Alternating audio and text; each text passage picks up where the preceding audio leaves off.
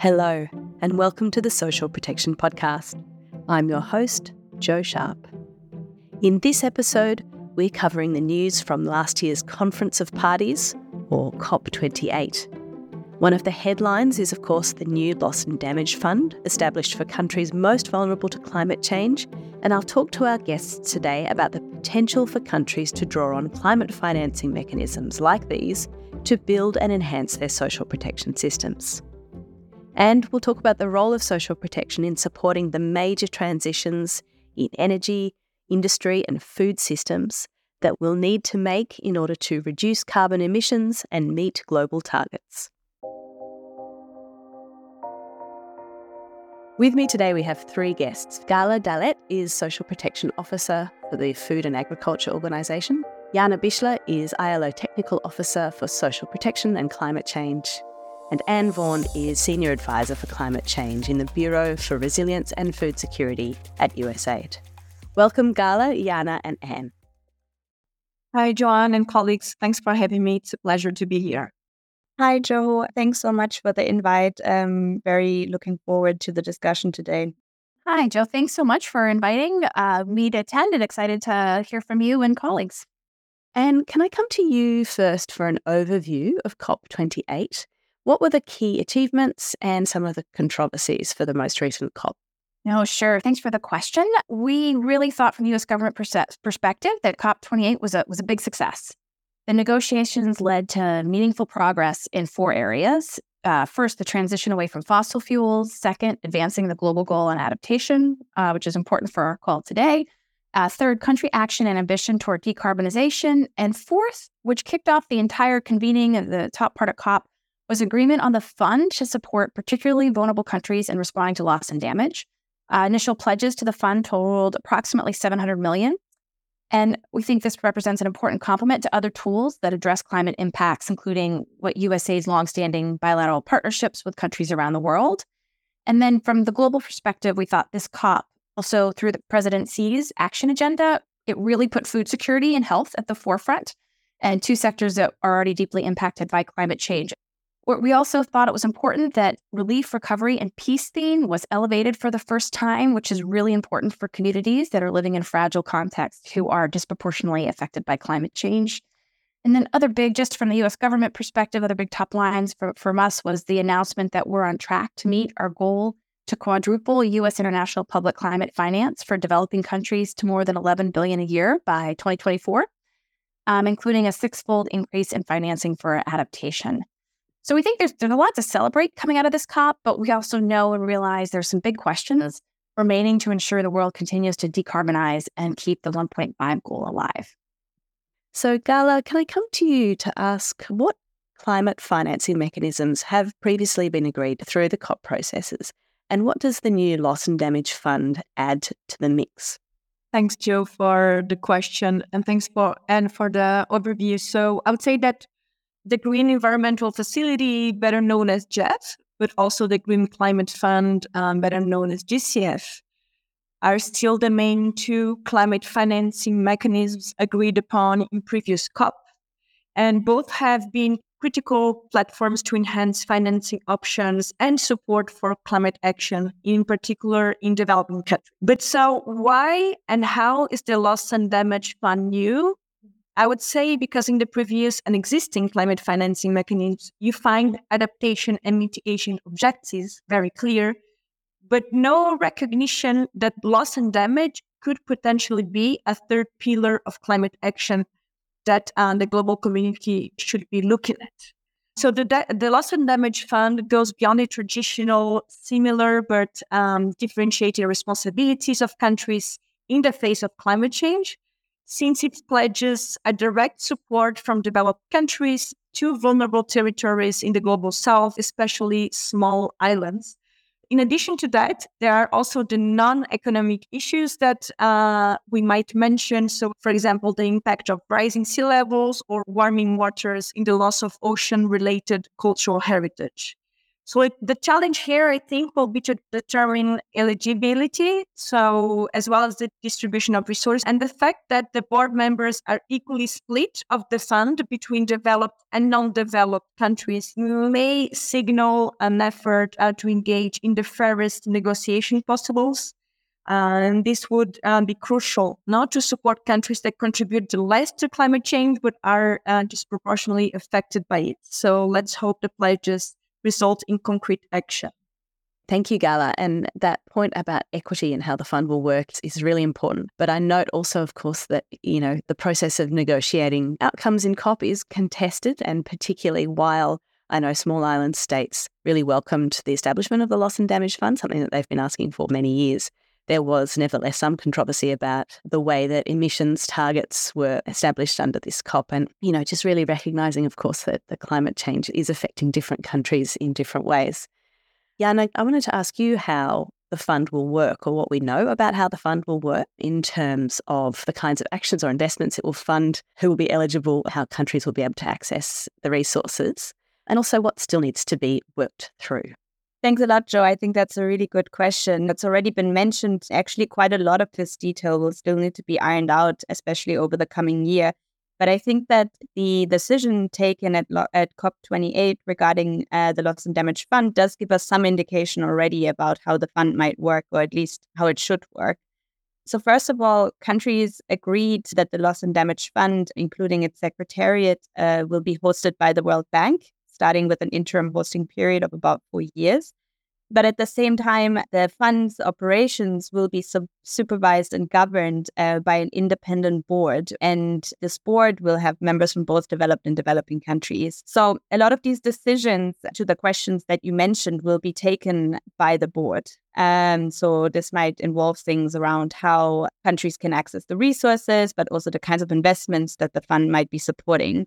So, for example, in terms of access to the resources of the fund, we know that it's quite likely that there will be a way for countries to obtain direct budget support for their national governments through grants or also highly concessional loans, but that there might also be indirect ways of accessing funds through intermediary agencies such as other multilateral organizations, for example, UN agencies or bilateral or subnational entities.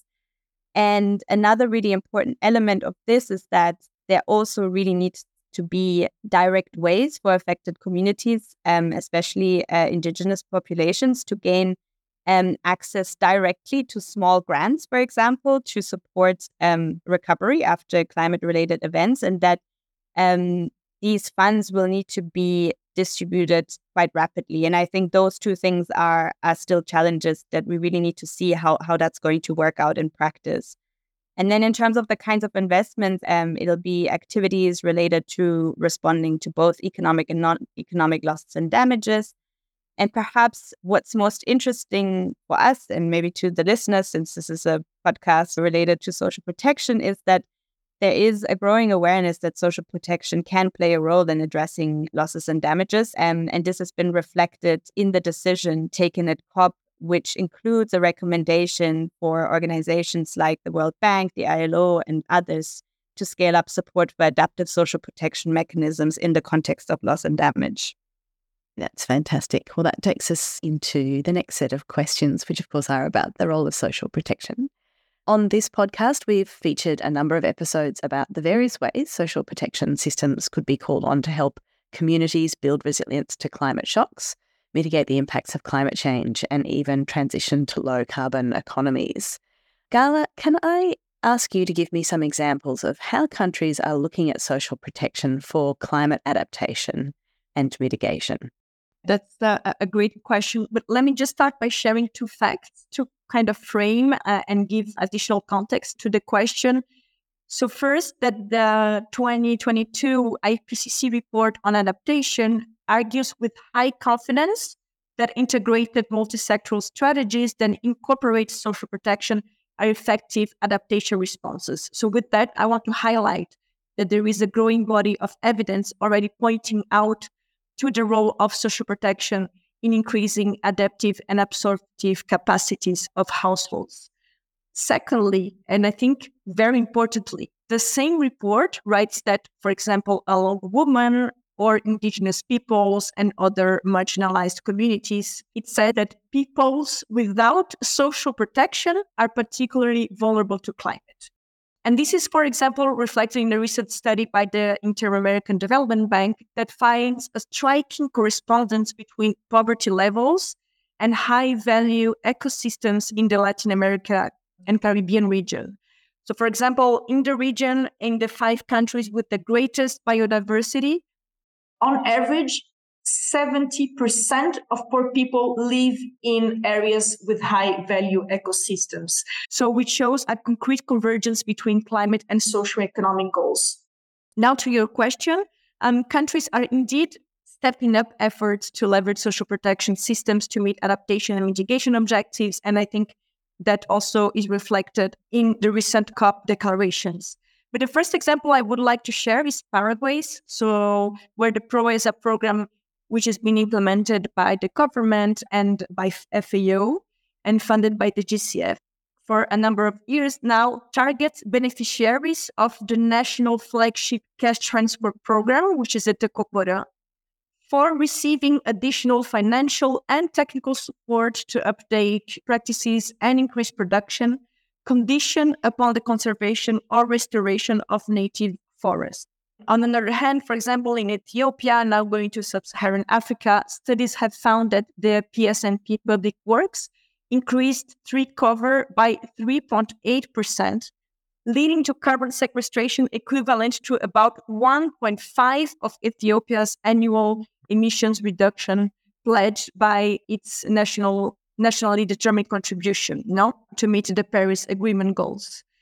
Finally, for example, in Malawi, FAO found that beneficiaries of the Malawi Social Action Funds adopted soil and water conservation structures such as physical bunds, for example, but also led to an uptake of uh, organic fertilizer. So there is many tweaks in the designs of social protection programs to meet climate goals, which are increasing, but still not in a, let's say, convincing path, I would say, for now.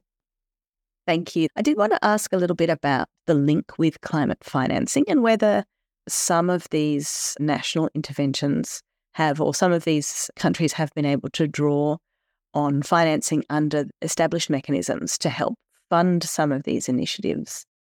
Thanks, Joanne. And if I may uh, detail a bit more the PROEZA program on Paraguay, just to specify that the, the GCF funds are pledged and given to, to countries upon the condition that the program is scaled up. And also that's the ultimate objective. So it's not just a, pilot projects, it's really seed funding, an important seed funding to be able to turn projects into national policies or increase and enhance the coverage of existing social protection programs that are already in place.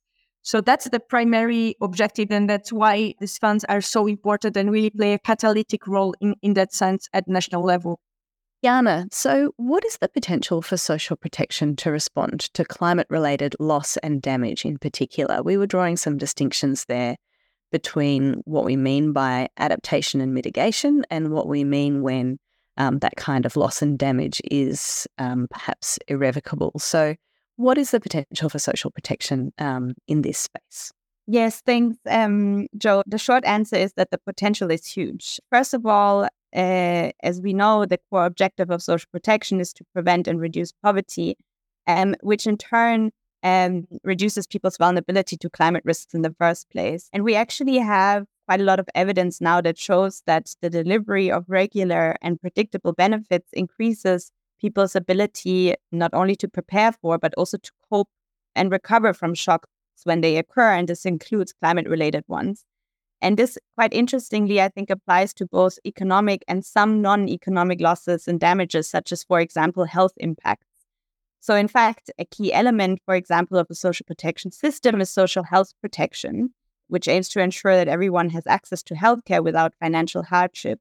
And if we think about the increased health impacts that we can expect it, uh, that, we, that we can expect to see from both extreme climate events as well as slow onset changes, then I think it's quite clear that, you know, extending social health protection, especially in in climate vulnerable countries, is absolutely key. In addition to extending all sorts of other forms of social protection. Um, and then, secondly, social protection can also provide additional income support to those affected by climate related disasters. Uh, and we've seen, for example, during the COVID 19 pandemic, that, you know, social protection systems and programs around the world have this ability to flexibly expand as different events occur. So, for example, if you think that, you know, there might be a, a child benefit program in a certain country that has quite a wide coverage, you could provide additional support to people affected by a flood, for example, right? So, you know, and this is recognizing the fact that people have increased needs during these kinds of extreme events. Or similarly, you could expand different programs to people that are not yet covered by the system, but that are uh, or that have been affected by certain events. And in addition to that, um, what we've also seen in recent years is that there have actually been quite a lot of um, really great innovations emerging regarding the integration of social protection systems with um, climate risk management approaches, um, such as, for example, linking payments to early warning systems or anticipatory action, uh, you know, developing contingency protocols, or also developing climate risk informed reserve funds of different schemes or also of the financing of the system as a whole. But I think the really important message here is that for leveraging social protection systems for loss and damage response, which I think we should absolutely do because it's one of the most sustainable and at the same time cost effective options that we have. And it's really important that we consider social protection not only as a delivery channel for disaster response, but rather that we think of it as a sector or a system that requires investment and climate proofing. And this is especially important in many climate vulnerable countries where systems are still emerging and where up to 80% of the population actually don't receive any access to any social protection benefits at all. And this leaves populations highly vulnerable to experiencing losses and damages from climate risks. And so that's why I think it's quite crucial that the Loss and Damage Fund will take quite a holistic approach in the sense that it invests in the strengthening of systems for crisis times, but also non crisis times. And in addition to that, provides countries with support to respond to emergency situations. And for all the potential that we've just been describing, the examples of climate financing being used for social protection are fairly few. Do you have a sense of why this is so? And should social protection receive greater consideration? So, Joe, in, in short, yes, we should be scaling up and encouraging countries to include more social protection in their NAPs or national adaptation plans. Um, because as we know, I think as both Gala and Jana have just said, we, we know it, it, works to help communities respond to, to climate and other shocks too. And Joe, you asked a good question on why why are there so few examples um, of climate finance being used for social protection? I, I'm hoping though that we're we're turning a corner um, we haven't seen too many examples to date. It's still a new idea, and sometimes it's pretty complicated on what um, we're trying to do and link together. If you start talking about disaster risk financing and social protection, these are system level changes that often are, are can be challenging to do.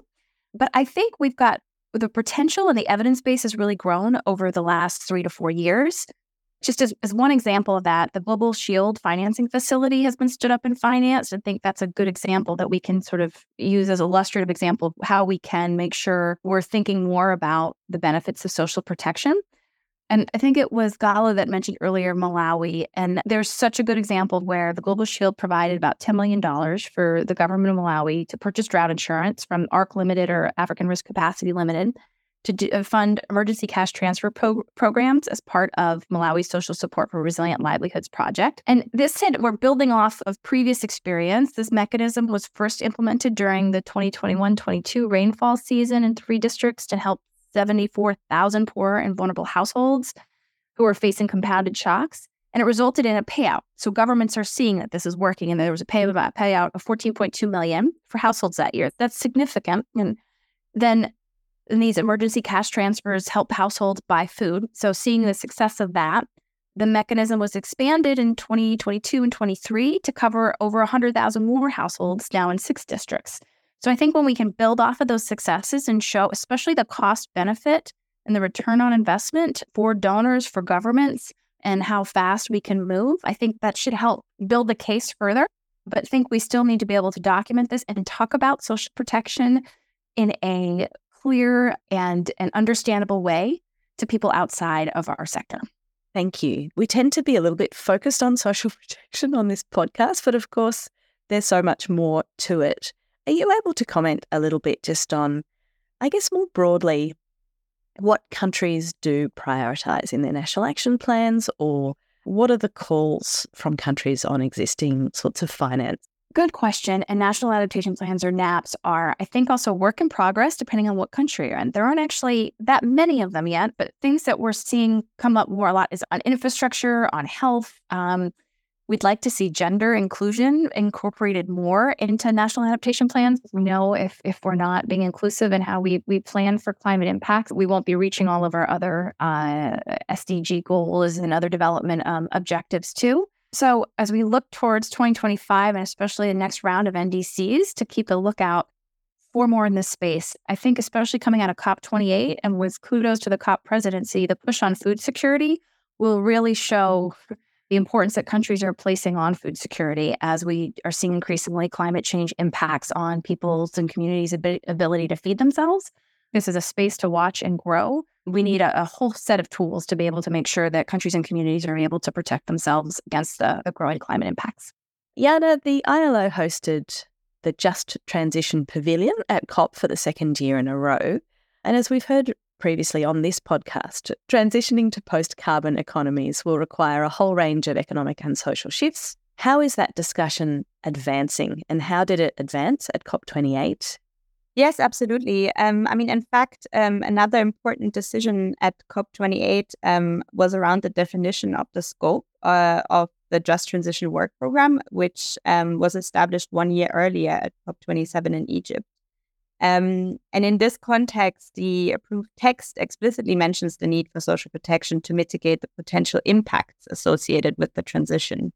Um, and we might interpret this as a reference for the need for providing um, temporary income support, for example, through unemployment protection or also social assistance to people whose employment or incomes have been affected by environmental policies, um, for example, um, who are affected by higher energy prices as a result of the removal of fossil fuel subsidy or also carbon taxes. So, what is actually interesting, I think, in that regard is that um, the text also refers to social protection in the context of ensuring that the new jobs emerging from the transition are what they call decent jobs, or in other words, ensuring that they come with access to social protection.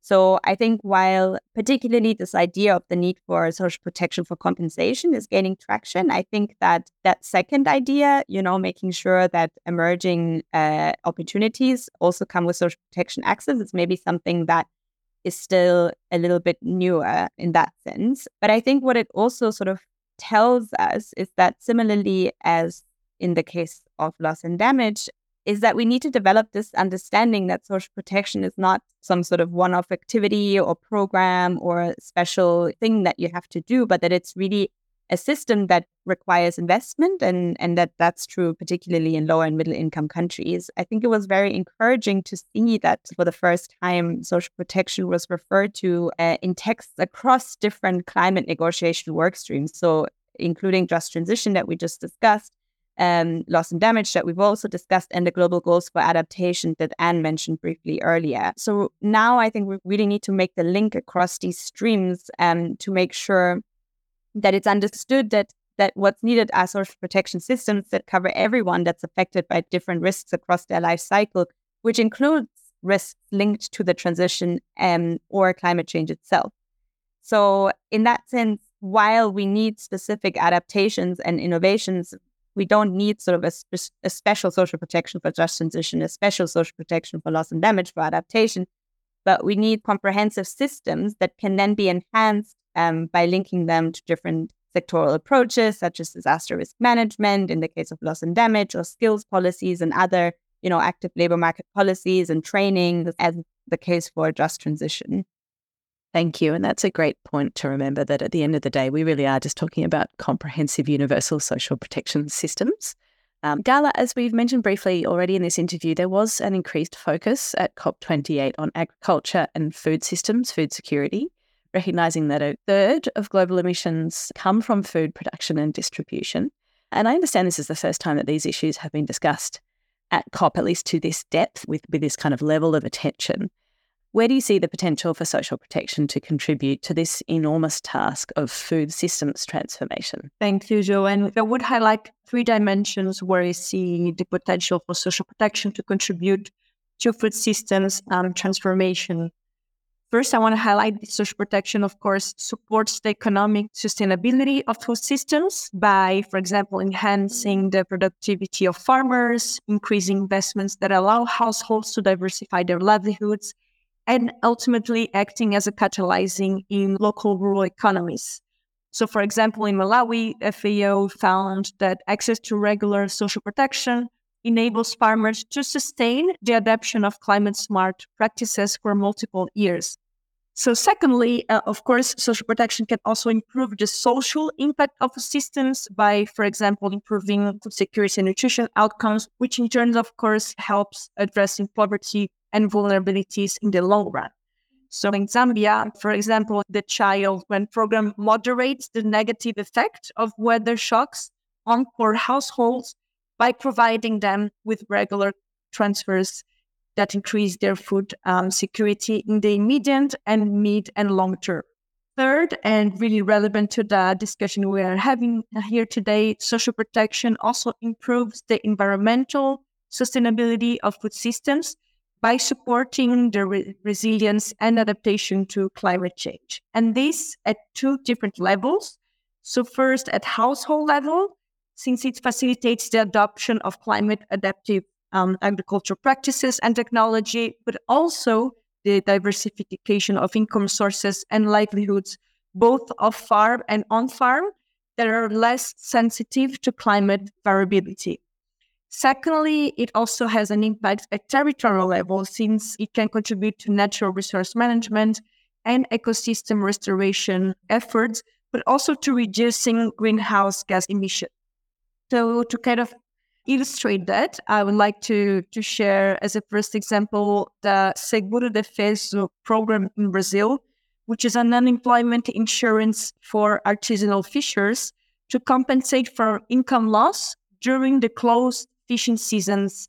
So for each month of the Defeso, so up to five months per year, registered fishers are entitled to receive an amount equivalent to the minimum wage so a higher amount than the flagship cash transfer program in Brazil, which is the Bolsa Familia, um, supporting the diversification of their livelihoods and maintaining basic consumption needs while allowing for fishing stocks to regenerate. So, kind of meeting socioeconomic and environmental goals at the same time. Finally, there is also evidence from Nicaragua, Ghana, and Bangladesh, for example, that shows that combining social assistance with asset transfer and or vocational training leads to positive outcomes around climate-related adaptation behaviors. And coming back to you, other forms of climate financing have fallen short of targets in terms of the pledges that countries are making. The targets themselves, of course, also don't really come near the true estimated costs of climate change. Why are these funds important and how can they best be leveraged to make a difference in vulnerable countries? Thanks for, for a really important question. It's absolutely the case that we do need to dramatically scale up investments in, in climate action globally and from all sources if we're going to meet the goals of the Paris Agreement. In my view, the, the 100 billion goal, it's really instructive and it's been a, a learning experience. When the goal was set way back in 2009, that's over 10 years ago, and at the time, there was virtually no dedicated international support for climate action. And since 2009, uh, we've seen countries dramatically improve the international cooperation around the climate agenda. And using first and foremost, we sort of started with building off of all of the work we've done in international development over decades of experience. So, we had development agencies and multilateral development banks have, have been playing a key role in this effort. And according to the OECD, the developed countries are likely to have met the $100 billion target we set for the first time in 2022. And I think, as I mentioned before, un- under the Biden administration, we've really sought to, to lean in and do our part to support our developing country partners. And President Biden has pledged to work with our Congress to scale up annual US climate finance to over 11 billion a year by 2020. And our estimates are showing that we're on track to meet this pledge. And that's far and away the highest level of US investment in climate internationally in our history. But we're also seeing that these traditional approaches and just donor led approaches just are really starting to reach their limits. We know the private sector has a huge key role to play uh, in investing in climate. And the economy of the future has got to be, by definition, climate resilient. So we need to think creatively about how we can deploy the scarce, really valuable public funds that we have and to leverage and crowd in private resources to do uh, as much good as, as possible. In the US, we're really thinking about how we can use tools like everything from blended finance to de risk critical investments that are just beyond the appetite of the private sector, and then try to make those things more financially attractive so we can invest in more action in more places to get the job done and can get the private sector involved in supporting climate resilient economic growth, which is good for people good for business and I think obviously good for the planet. Just to stress, um, these approaches can and shouldn't replace our grant based investments in all cases. But I think we just need to be more thoughtful about how we deploy the most concessional resources to really target and support the most vulnerable, as well as how we can make these funds go further uh, to meet the, the needs and make climate action everyone's business as it's impacting everyone and part of growing a, a better economy for the future. So, finally, the remit of COP has broadened significantly since it was first established by the UNFCCC in the mid 90s to agree to emissions reduction targets to include a range of connected issues like the ones we've talked about today. What other themes do you think will emerge through future COPs, especially to ensure that the economic and social needs of vulnerable people are taken into account? I think upcoming issues or let's say growing areas of, of concerns and attention would be the trade-offs between environmental and social policies. So for the agricultural sector, for example, that means supporting farmers to uptake really climate smart agricultural practices, which may take years to regenerate soils, to increase access and better management of natural resources. So it's not like just adopting new skills which can facilitate uh, a job in urban areas, for example. It means really interacting and restoring whole ecosystem areas and really reinventing and rethinking production practices. No, so these in the agriculture sector can take years. And so this is very important to, to look at. It's very important to look at how to support the transition to green jobs in agri-food systems so I think those trade offs are very important and they have a key role to play. I really appreciated Gala's point on the, the food security side, additional focus of future COPs, and water is also going to be critically important to people's access to water, the tension between agriculture, the use of water versus human consumption, and how we need to make sure we're protecting all of those things. But appreciated the points about trade offs because these are, there's a whole host of problems to address. And we really need to be thinking about co benefits and different ways of, of working together. Yes, I mean, Gala, I also really liked your point. And to me, actually, what that speaks to is that we need to do a lot more work also in making sure that the concept of a just transition is really understood as exactly those those trade-offs, right? Across the different sectors. Because I think what we see or what we hear again and again is that many people, when they hear just transition, they think first and foremost of the energy sector and the energy transition. And that that is a really important part of the just transition, of course. But um, a just transition is just as relevant, you know, to the agricultural sector as well as to other sectors. So I'm really hoping that with the establishment of the Just Transition Work Program, um, exactly this can be done to make sure that we can start bringing this under this umbrella and that countries then can de- start developing policy approaches that really recognizes um, this trade-off and that makes sure that people actually have the support that they need in order to not only be compensated for any negative impacts, but also take advantage of new opportunities and transform the way in which they uh, do things, you know, the kinds of livelihood that they engage with. So, I mean, I think um, I think it, it really all hinges on on the financing now. Again and again, we know the issues. I think the research is, is, is fairly advanced. We have a lot of potential solutions, social protection being one of them, but the financing is, is, is, still really lagging behind. And I think this is really where um, future COPs need to deliver much more. Ann Vaughan, Jana Bischler, and Gala Dahlet, thank you so much for joining me on the Social Protection Podcast today. Joe, thanks so much. And Gala and Jana, great to hear and learn from you all. Thank you very much, Joanne, for the invitation. Thank you, Joe, and the socialprotection.org uh, platform for organizing a really interesting discussion and happy to exchange again in the future.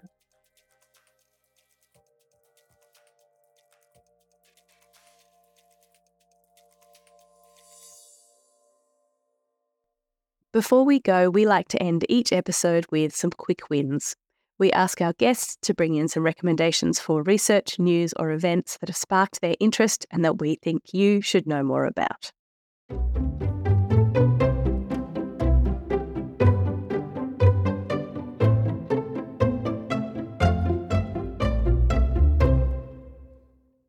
Joining us for Quick Wins today is Hazel Calderon, who is the leader of Fisheries and Aquaculture Social Protection for FAO Colombia. Welcome, Hazel. Thank you, Jo. Uh, first of all, my sincere thanks for this invitation. It's a real pleasure for FAO to be part of this important podcast. I've hosted this podcast for almost three years now, and one of my big takeaways is just how many kinds of issues social protection be, can be called on to address. One of the most interesting to me over the years has been the potential for social protection measures to support sustainable fisheries and SDGs related to life under the sea and biodiversity. FAO recently hosted a multi day event called SOC Pro for Fish, which is very cute. I love that name. That was about countries exchanging experiences implementing social protection programs for the fisheries and aquaculture sector. We ran an episode about that last year that looked at Seguro Defeso, which is a Brazilian program that provides income support, a kind of unemployment insurance, to fishers to compensate them for not fishing at certain types of the year so the fish stocks can regenerate.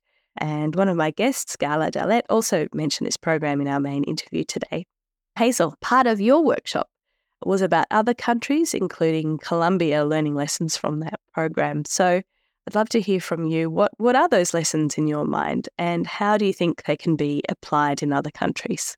We recently held an excellent workshop in Brasilia at the end of November last year, which provide a valuable platform for the exchange of experience on social protection. Among the topics discussed was defensive insurance, and we also delved into various approaches, including the model used by Paraguay, which places greater emphasis on subsidies so um, also, uh, I'm pleased to share that this workshop had a significant impact on Colombia because in August of 2022, the law 2268 was enacted, focusing on social protection for subsistence and commercial fishers.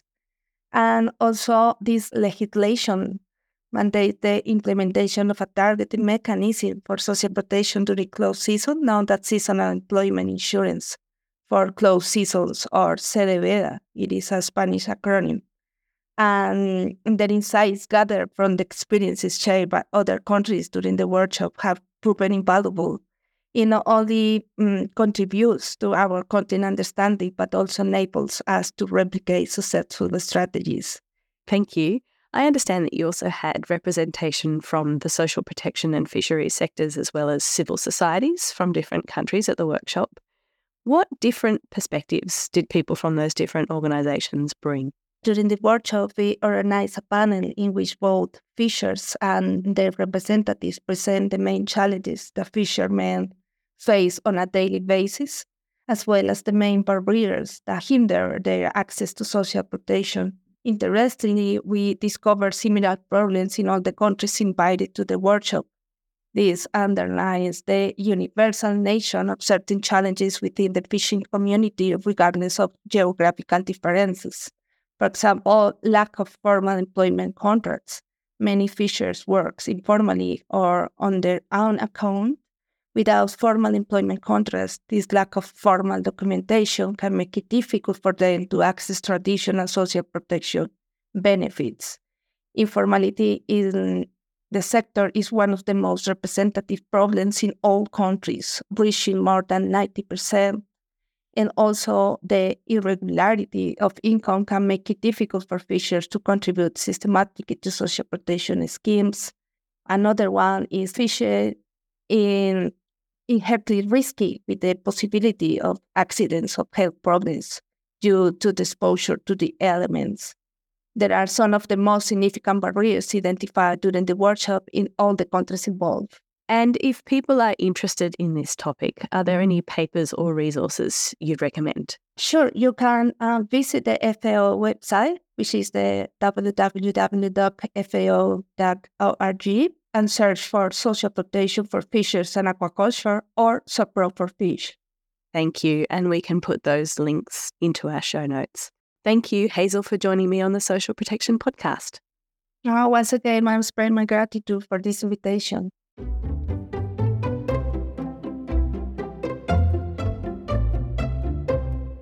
And thank you for listening to the Social Protection Podcast. We are a production of socialprotection.org.